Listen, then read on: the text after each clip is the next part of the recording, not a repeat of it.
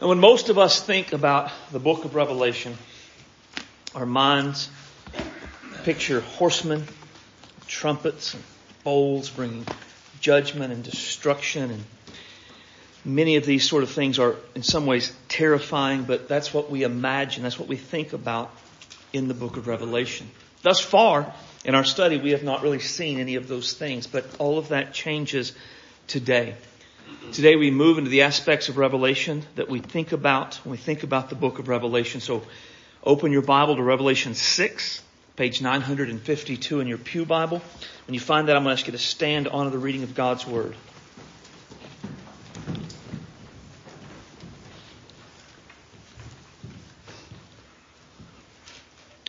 Revelation 6 and 1.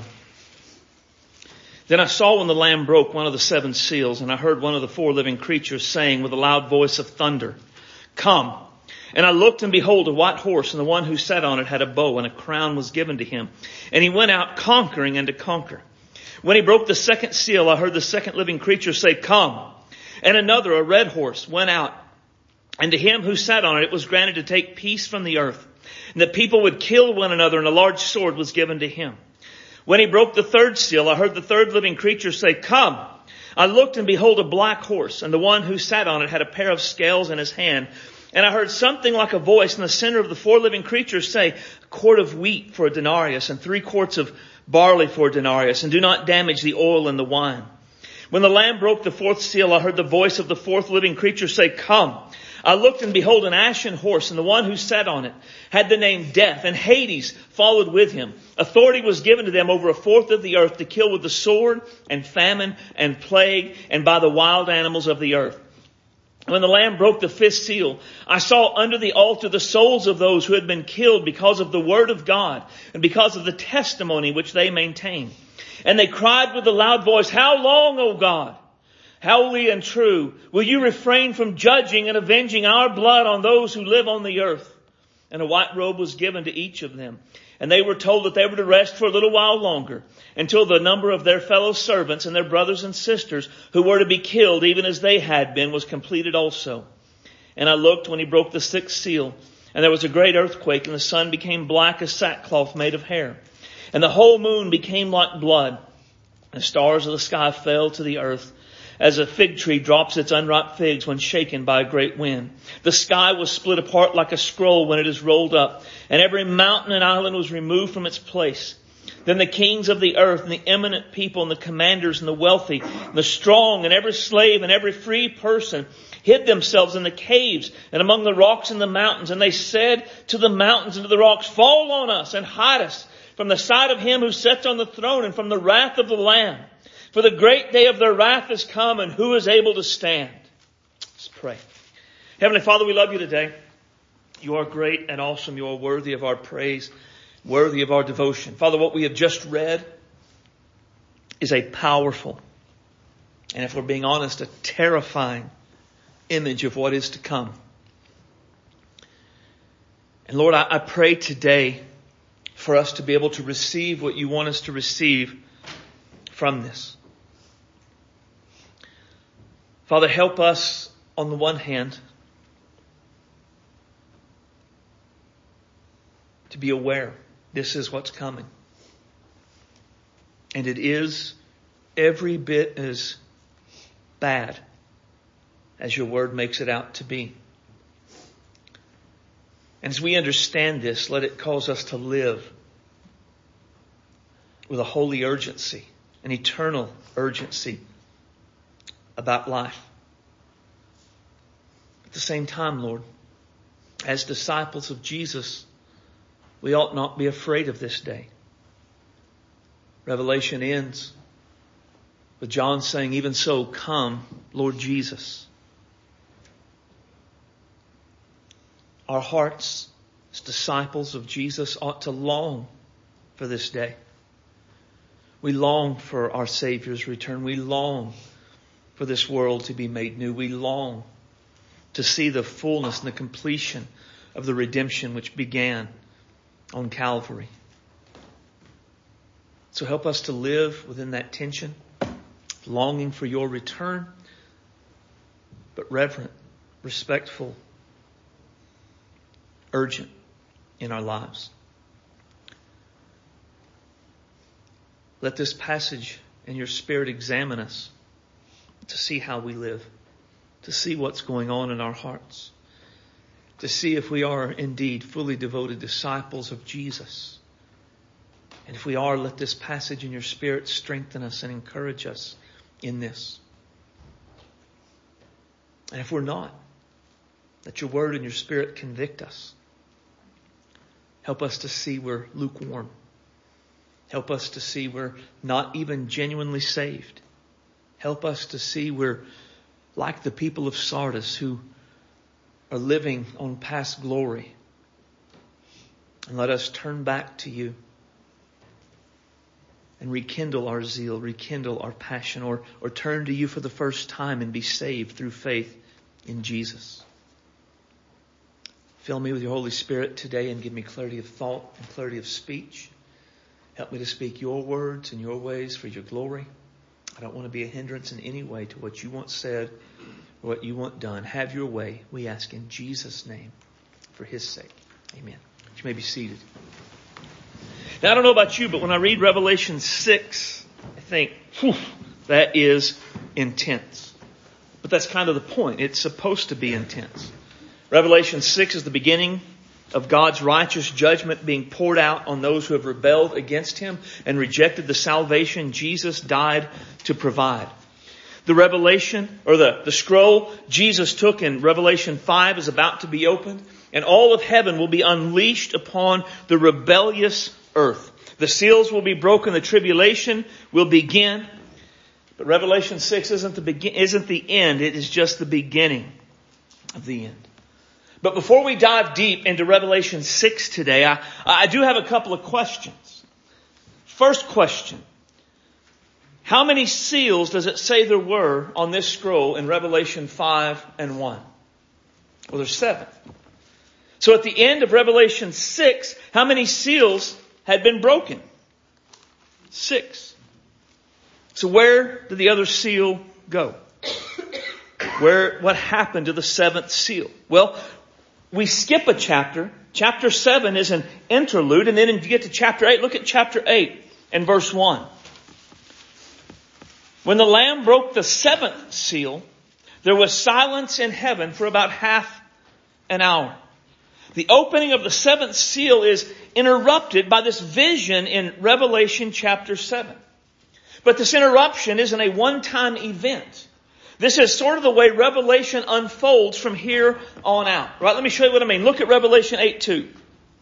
And I saw the seven angels who stand before God and seven trumpets were given to them. Right? So there were seven seals and the seventh seal is open. Now there's seven angels given seven trumpets to blow to bring judgment upon the earth. Revelation 8 goes on with them blowing the trumpets, releasing the judgments on the earth, and it goes on uh, until we get to Revelation 9 and 13. Look at Revelation 9, 13.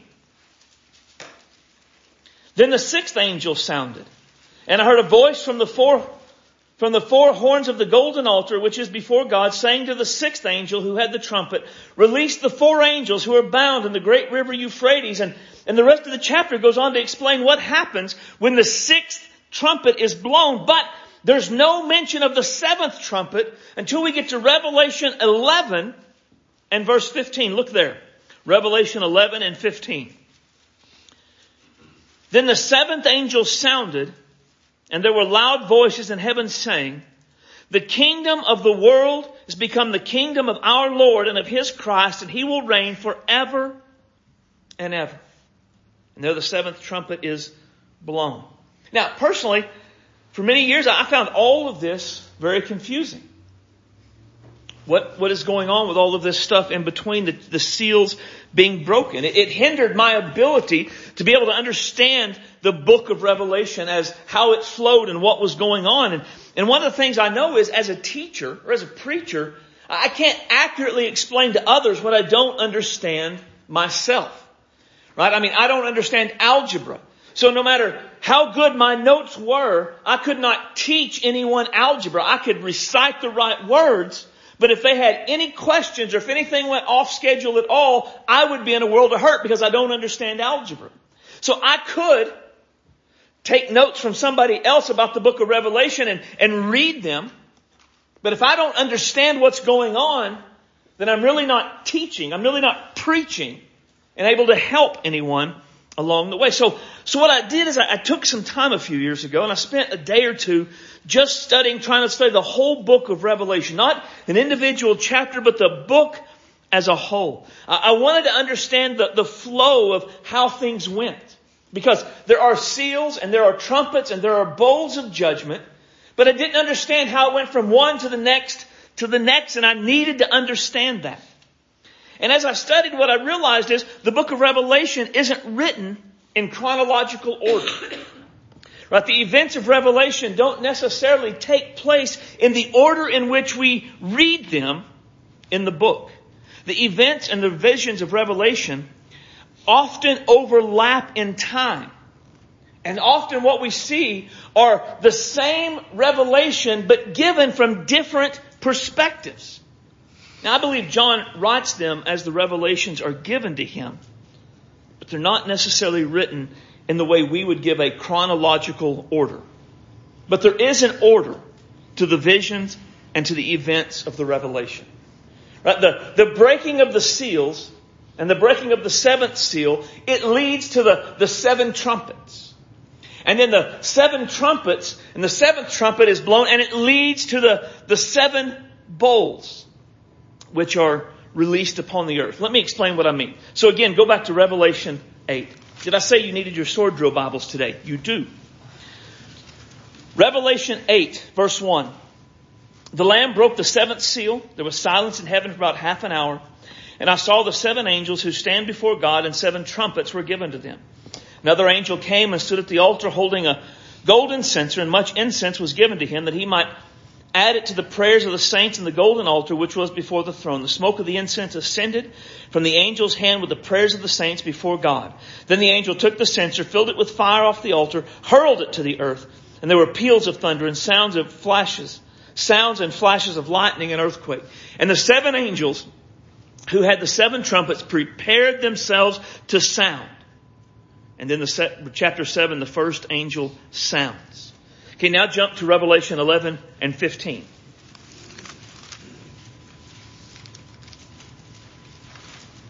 Revelation 11 and 15 we see the seventh angel sounds, the voice of heaven, which I've already read, and the 24 elders in verse 16 who sat on the thrones before God fell on their faces and worshiped God saying, We give you thanks, O Lord God Almighty, the one who is, who was, because you have taken your great power and have begun, your, begun to reign. And the nations were enraged and your wrath came.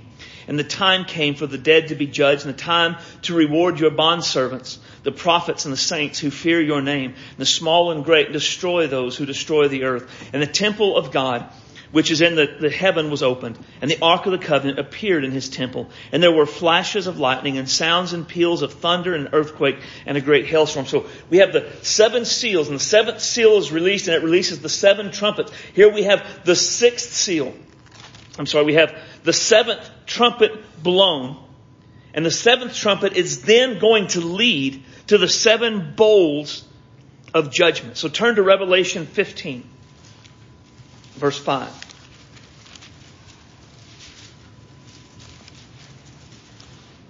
We have all this time that's passed in, in our time in reading.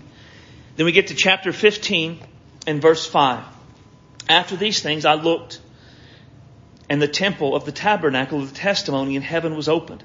And the seven angels who had the seven plagues came out of the temple clothed in linen and bright and their chests wrapped in golden sashes. And one of the four living creatures gave the seven angels the seven golds, the seven golden bowls full of the wrath of God who lives forever and ever. And the temple was filled with the smoke from the glory of God and his power. And no one was able to enter the temple until the seven plagues and the seven angels were finished. Now this is where the seven bowls of God's wrath make their first appearance. And it flows out of the seven trumpets. Now you think this doesn't, I don't immediately see how the seventh trumpet led to the seven bowls. And the part of the reason is it's been just a really long time. I mean, it's been several chapters. A lot has gone on from Revelation 11 till we get to Revelation 15 and 5. But compare the wording from Revelation 11:19 with the Revelation uh, 15 and 5, right? So Revelation 11:19 and the temple of God which is in heaven was opened and the ark of the covenant appeared, right? And there's the flashes and the lightnings.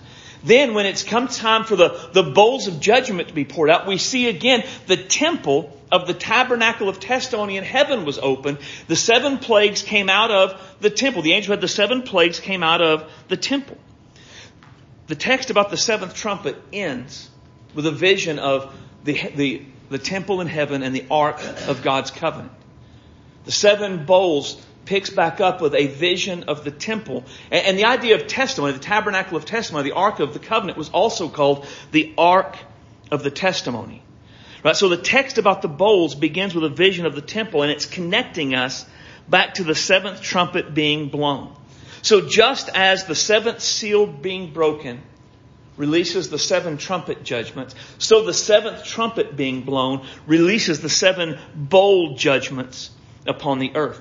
Now, from what I can tell, once the judgments begin with the first seal breaking, it is a, an unbroken, consecutive line from one to the other. The seals are broken, the trumpets are blown, the bowls are poured out.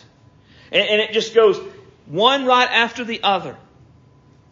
But we have all of these in between chapters. Right? We have Revelation 7, Revelation 10, verses 1 through a chapter 11, verse 14. Revelation 12, 1 through Revelation 15 and 8. Revelation 17 through chapter, Revelation 17, 1 through Revelation 19 and 10. What's going on with those? If, if the trumpets and the seals and all of that is consecutive, what are these in between chapters? Well, the in between chapters are the seals and the trumpets and the bowls, but from different perspectives. It is the same thing. We're just seeing it from a different perspective. When, when we see Jesus break the seal, we're seeing it from, from God's perspective. Jesus is breaking the seal, but that does something on the earth. When the trumpets are blown, we're seeing it, when it talks about it, we're seeing it from John's perspective of seeing it up there in heaven with God, but it does something on the earth. And it's the same with the bowls. The bowls are poured out and John sees it and we read about it, but then it does something when it's poured out upon the earth. And so the in-between chapters are showing us the seals being broken, but maybe from an earthly perspective. It shows us the trumpets being blown, but what it does upon the earth. It shows the, the bowls being poured out, but it shows it being done from a different perspective. Let me give you an example. And here's where you noticed in your, in the bulletin today, there was a handout. This will come in handy now. Right? If you turn to Revelation 16 and verse 17.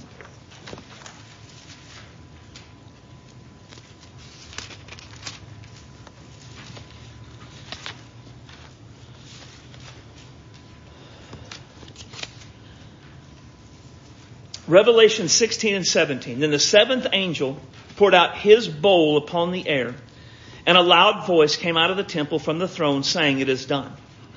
And there were flashes of lightning and sounds and peals of thunder, and there was a great earthquake such as had not been since mankind began to be upon the earth. So great an earthquake was it and so mighty. And the great city was split into three parts, and the cities and the nations fell. And Babylon the Great was remembered in the sight of God to give her the cup of the wine of his fierce wrath. And every island fled, and no mountains were found, and huge hailstones weighing about a talent each came down from heaven upon the people, and the people blasphemed God because the plague of hell and because the hailstone plague was extremely severe. Now, this is the seventh bowl being poured out, but I want you to especially notice what it says in verse 19. The great city was split into three parts, but Babylon the Great was remembered in the sight of God to give her the cup of the wine of the fierceness of his wrath. Now, what is Babylon the Great? What does it mean to receive the fierceness of God's wrath? Well, chapters 17 and 18 explain this to us, but it does so from multiple perspectives. So if you have this handout, and if you open it up, it should have been set up, the, seven, the six seals first. If you open it up on the page that says seven bowls of the wrath of God, and you look down at bowl seven, right? So there's the bowl, what we just read in those verses. what's happened. And now what happens in verse 17 and 18 is we're giving a, the, we're given that same picture of the bowl being poured out upon Babylon, but we're giving a different perspective. Right? Chapter 18 explain, or chapter 17 verses 1 through 6, Babylon is revealed. Right? Look at verse 17, chapter 17 verse 1. Then one of the seven angels who had the seven bowls came and spoke with me saying, come here, and I will show you the judgment of the great prostitute who sits on many waters, with whom the kings of the earth committed acts of sexual immorality, and those who live on the earth became drunk with the wine of her sexual immorality. And he carried me away in the spirit into the wilderness, and I saw a woman sitting on a scarlet beast full of blasphemous names, having seven heads and ten horns. The woman was clothed in purple and scarlet, and adorned with gold and precious stones, and the pearls, holding in her hand a cup of a cup full of abominations and of unclean things of her sexual immorality, and on her forehead was written the mystery. Babylon the Great, the mother of prostitutes and the abominations of the earth. And I saw the woman drunk with the blood, blood of the saints, and with the blood of the witnesses of Jesus. And when I saw her, I wondered greatly. So there is the, the revelation of Babylon. Babylon is revealed. Then, if we were to look, we don't have time to look at everything, but chapter, verse 7 through 18 explain what Babylon is. And what we find is Babylon is the kingdom of the Antichrist. And the kingdom of the Antichrist rises up and God pours out His judgment upon them. So we see this judgment begin to happen in chapter 18. Chapter 18 verses 1 through 8, we're, we're given a warning about the danger of Babylon what it will do, and the fact judgment is coming. Then in chapter 18 verses 9 through 19, we see the wicked of the land, those who were a part of this kingdom, they weep.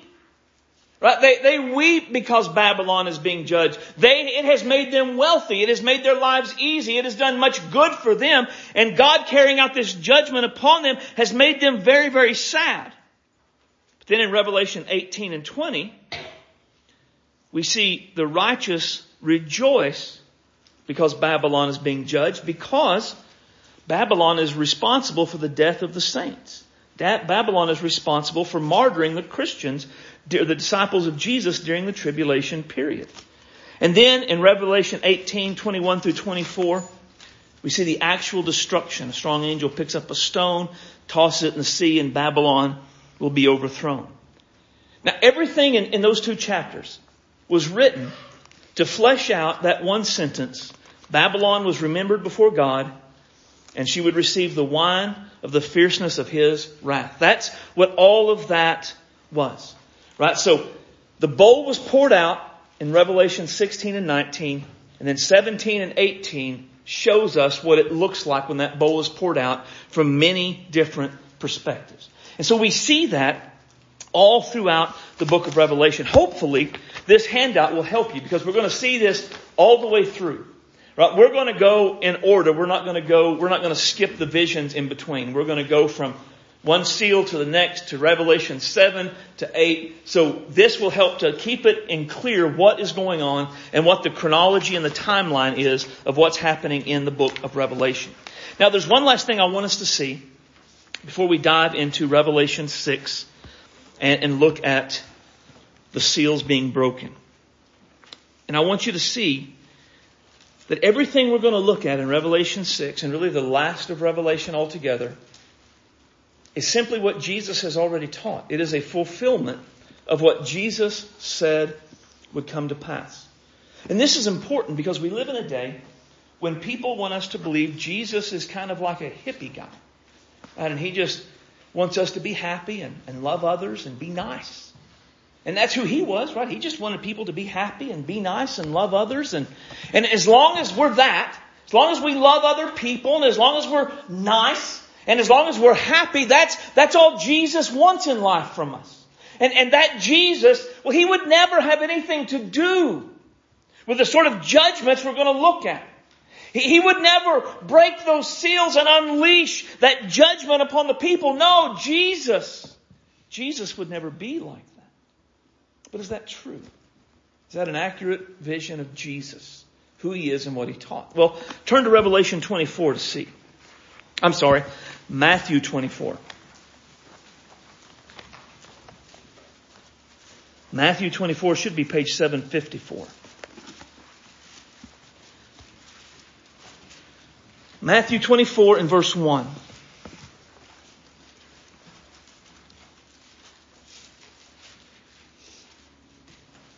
Jesus left the temple area and was going on his way when his disciples came up to point out the temple and its buildings to him. So they're coming from the temple and they're kind of bragging. Look at how great all this stuff is. Isn't this beautiful? Look at what we've got and what we've accomplished. Jesus says in verse 2, do you not see, do you, do you not see all these things? Truly I say to you, not one stone here will be left upon another which will not be torn down. They're like, look at how beautiful our city is. Look at how beautiful our temple is and all of this stuff. And Jesus says the day's going to come and all of this is going to be completely wiped out. Well, this leads them to do what we would do. They ask. And he was sitting on the Mount of Olives in verse 3 and the disciples came to him privately saying, tell us, when will these things happen? What will be the sign of your coming and the end of the age?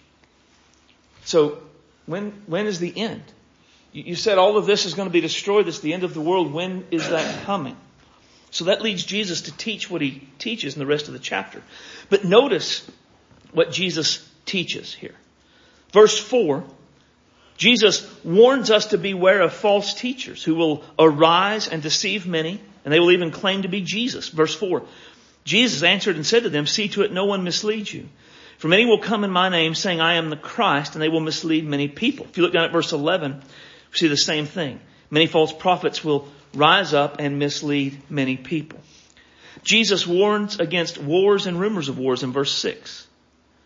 And you will be hearing of wars and rumors of wars. See, you're not alarmed. For those things must take place, but that the end is not yet. For nation will rise against nation, kingdom against kingdom. Verse, the rest of verse 7, it talks about famines, plagues, and natural disasters.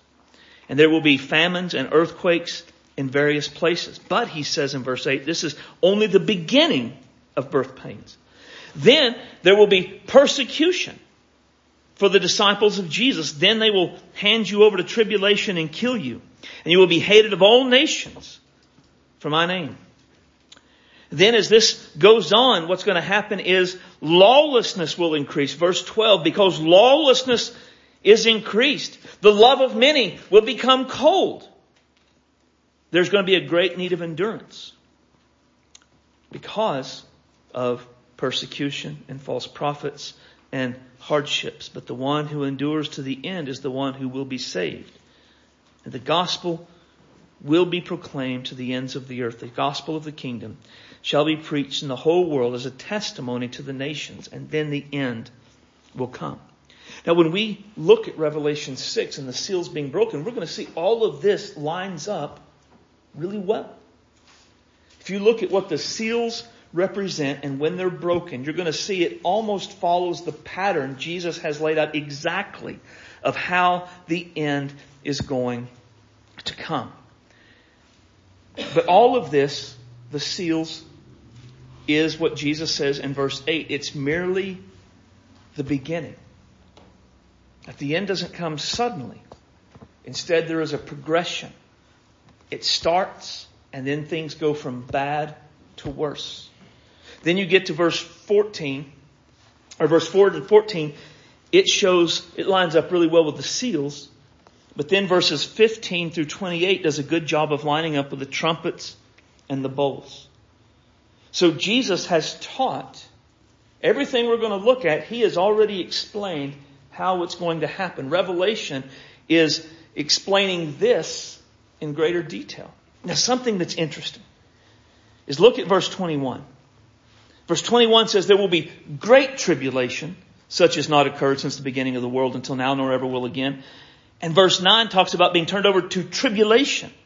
So Jesus seems to make a distinction between the tribulation and the great tribulation. Disciples of Jesus will be turned over to tribulation and the world will face great tribulation. Everything we're going to look at throughout the rest of Revelation has been taught by Jesus and will be brought to pass. Now, obviously, in 15 minutes, we're not covering all seven seals or six seals in the book of Revelation. So instead, what I want to do is I want us to think about how we should live. Because this is coming. Right? Revelation 6 and beyond is coming. Matthew 24, 4 through the end of the chapter is coming. A question we ought to ask is, how then shall we live? How shall we live in light of what's coming? Well, Jesus actually tells us how we're supposed to live in light of His coming, in light of the seals being broken and the judgment coming. The first is we must understand the times. Right, look at Matthew 24, 32. Now learn the parable from the fig tree. Soon as its branch has become tender, it sprout it and sprouts its leaves, you know summer is near. So you too, when you see all these things, recognize he is near, right at the door. Truly I say to you, this generation will not pass away till all these things take place. Now, of course, we know Jesus used parables. He often taught ordinary things using, uh, used, taught heavenly things using ordinary means. This is no exception. Those who have fig trees and grow figs can look at the trees and tell when summer is near. Similarly, disciples of Jesus ought to be able to look at the world and say, looks like time might be getting close. Not that we know the day or the hour, we'll talk about that in a second, but gee, we see signs of the times, as they say. What are the signs of the times? Well, there will be false teachers abound, and they will deceive many. Some will even claim to be Jesus. There will be wars and rumors of wars. There will be famines and plagues and natural disasters. Disciples of Jesus will be persecuted and martyred. Lawlessness will increase. Love will become cold. There will be a great need for perseverance in the face of lawlessness, persecution, and just general iniquity, and the gospel will reach the ends of the earth. Now, other than the gospel reaching the ends of the earth, these things are true now and have been true at various times in the past in varying degrees. So what does this mean for us? Well, it means we have to understand what Paul said. Do this, knowing the time is, knowing the time that it is already the hour for you to awaken from sleep. For now, salvation is nearer to us than when we believe. The night is almost gone. The day is near. Therefore, let us rid ourselves of the deeds of darkness and put on the armor of light. There's a sense of urgency to Paul's words. The urgency is because the day Jesus' return, the day the, the breaking of the seals, is nearer today than it was yesterday.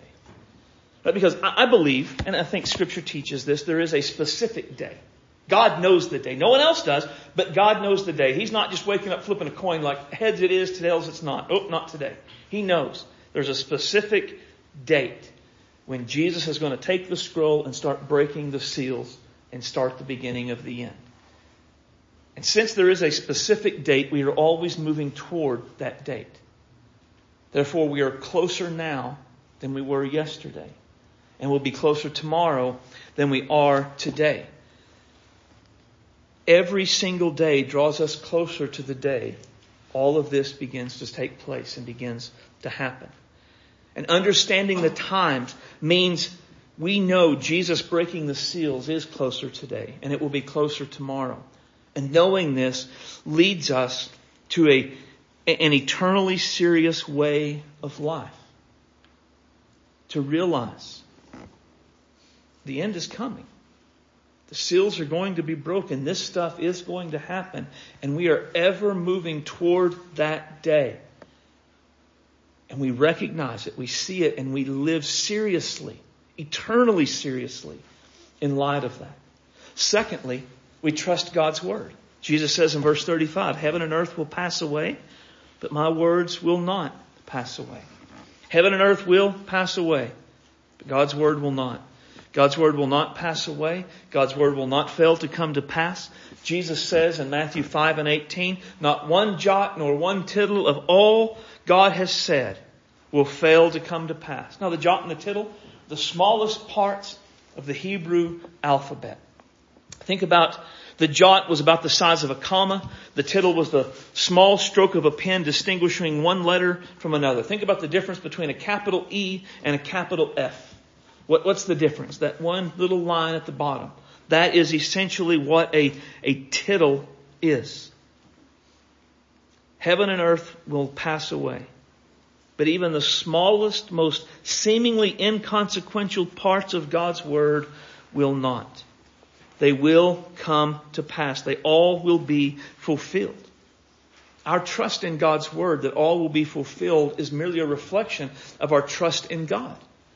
Titus, Paul writes in Titus, in hope of eternal life which God who cannot lie promised long ago.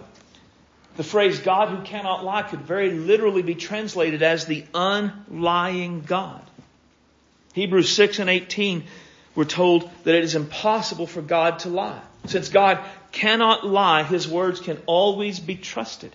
Since God has all power, His words will always come true. All scripture is given by inspiration of God. Therefore, all scripture must be as unlying and as truthful as God is. And this means in part every prophecy in scripture will either has come to pass or will comes to pass. And it means anything God's Word says about how we ought to live, it is the way we ought to live. The world is telling us something far different than what God's Word is telling us. Culture is telling us something far different than what God's Word is telling us. Who will we trust with our souls? Who will we trust with our lives? Will we trust the world which will pass away? Or will we trust God's Word which will not pass away? To live faithfully in light of the coming of Christ, the breaking of the seals, we must trust God's word. And then finally, we must be ready. Look at verse 36. But about the day and the hour, no one knows. Not even the angels of heaven nor the Son, but the Father alone. For the coming of the Son of Man will be just like the days of Noah. For in those days before the flood, they were eating and drinking, marrying, giving in marriage until the day Noah entered the ark. They did not understand until the flood came and took them away. So will the coming of the Son of Man be. At that time there will be two in the field, and one will be taken and one left. Two will be grinding, one will be taken and one will be left. Therefore, be alert, for you do not know which day your Lord is coming. Jesus says that his return, the, the start of all of this, be like it was in the days of Noah. And, and he explains what it means. He doesn't mean, in this case, the iniquity and the wickedness of Noah's day. What he means instead is the ordinariness of Noah's day. God told Noah, build an ark. I'm going to send a flood. And nobody believed him. And so he spends 120 years and he builds the ark and he gets on at God's command and God shuts the door and, and the people, they ignore him. They go on about their lives. So on the seventh day of Noah's being in the ark, people get up that morning and, and they cook their breakfast. And they go to work. And they go on to do whatever it is people in Noah's day did in a typical day. And then suddenly the, the deep broke up and water spouted from the ground and the heavens opened up and water fell from the sky. And suddenly, suddenly they believed Noah. And they went to the ark. Noah let us in, but it was too late. Noah couldn't open the door because Noah hadn't closed the door. God closed the door. And Jesus' point is that when all of this happens, it's going to be like that. The beginning of Him breaking the seals. It's going to be a day, just like any other day. People are going to wake up in the morning, they're going to check Facebook, and they're going to eat their breakfast and they're going to go to work and they're going to drop their kids off at school. They're going to be angry over politics. And they're going to gripe about this and they're going to be driving down the road. And suddenly, the end falls down upon them. But we don't know when this is happening.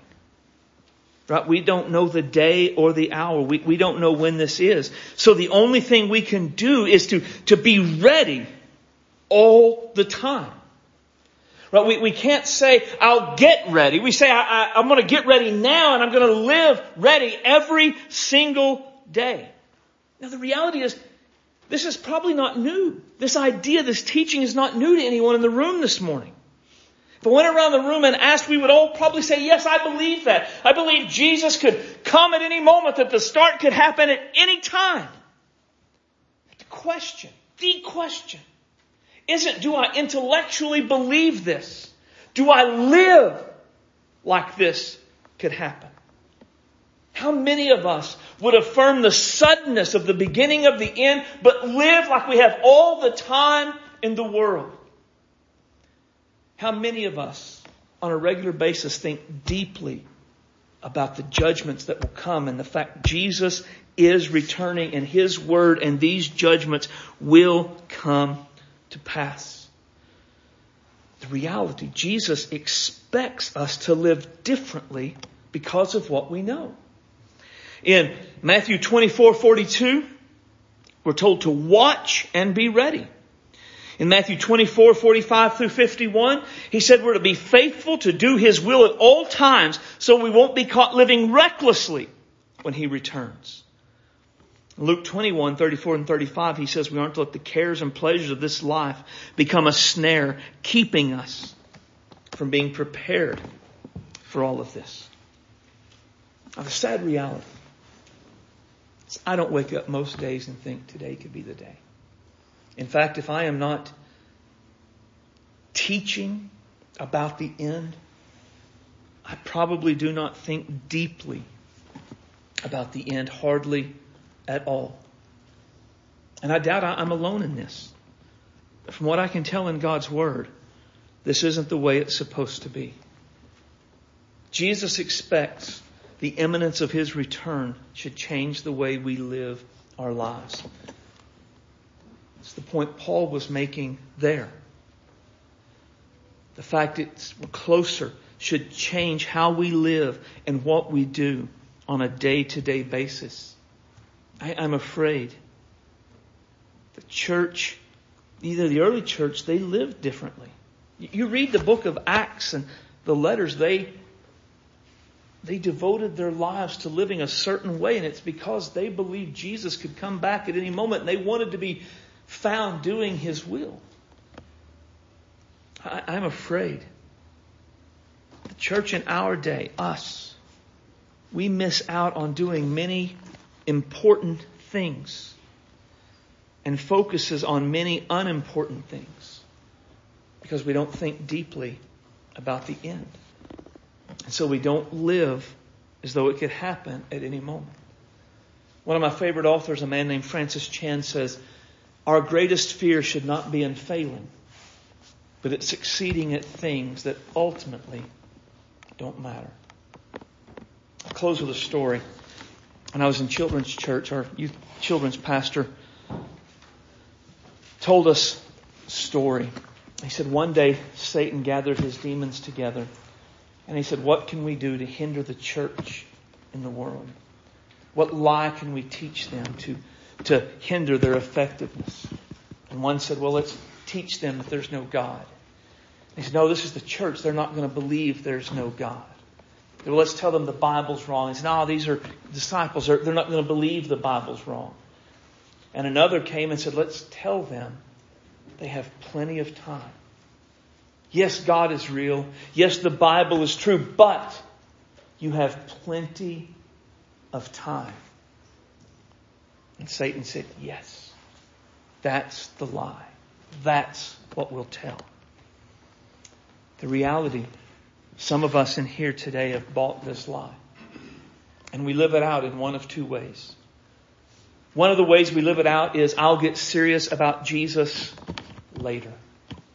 One of the ways this lie is lived out by those who have bought into it is not by denying the existence of Jesus. In fact, many of those who believe this lie would affirm and argue, I believe in Jesus. The issue isn't they don't believe, the issue is the lack of seriousness in their relationship with Jesus, the lack of seriousness in their service to Jesus. They fully intend to get serious about Jesus. They're, that he's real and he's worthy. They're going to get to it, but later, at some point in the future, but not now. And that later mindset is a sign we've bought into this lie. Another characteristic shows we've bought into this lie is I'll, I'll tell someone about Jesus later. Another way we live out this lie is by thinking we have time to tell others about Jesus. There's a desire to tell a specific loved one, friend, family member, a co-worker, someone we deeply care about and we want them to repent of their sins. We want them to believe in Jesus. We want them to be saved and we intend to do it, but today's not the right day and tomorrow's not either and the day after that isn't either. At some point in the future, everything is going to work out. The stars will align and on that day, then I will. With the lack of urgency, taking them the gospel and telling them the good news about the Savior who came is a sign we have bought the devil's lie that we have plenty of time. We do not. The book of Revelation, as we get further and further into it, it is, it is going to be challenging. Deeply challenging. And if we are not challenged to live with more urgency, then either we are hearing wrong or I am teaching wrong. But make no mistake, something is wrong. The book of Revelation should spur us to urgency and seriousness in every aspect of our lives, to lay aside those things which are not eternally significant and live for what matters. So the question today, where are you in your relationship with Jesus? Are you living it out in the seriousness it demands? Are you living it out in light of the fact the end could begin at any moment? If you're not, this is the time. Today is the day. Turn to Jesus. Cry out to Him. Repent of the casual nature of your life. Repent of being lukewarm and being like Sardis and relying on the past. Re- repent for not being urgent. Commit yourself to Him. Is there someone you know you need to tell, but you are not urgently about it? Then today's the day. Cry out to God for help. Ask for forgiveness for being casual about it. And determine you're going to live in light of the fact Jesus could come back at any moment. Let's stand.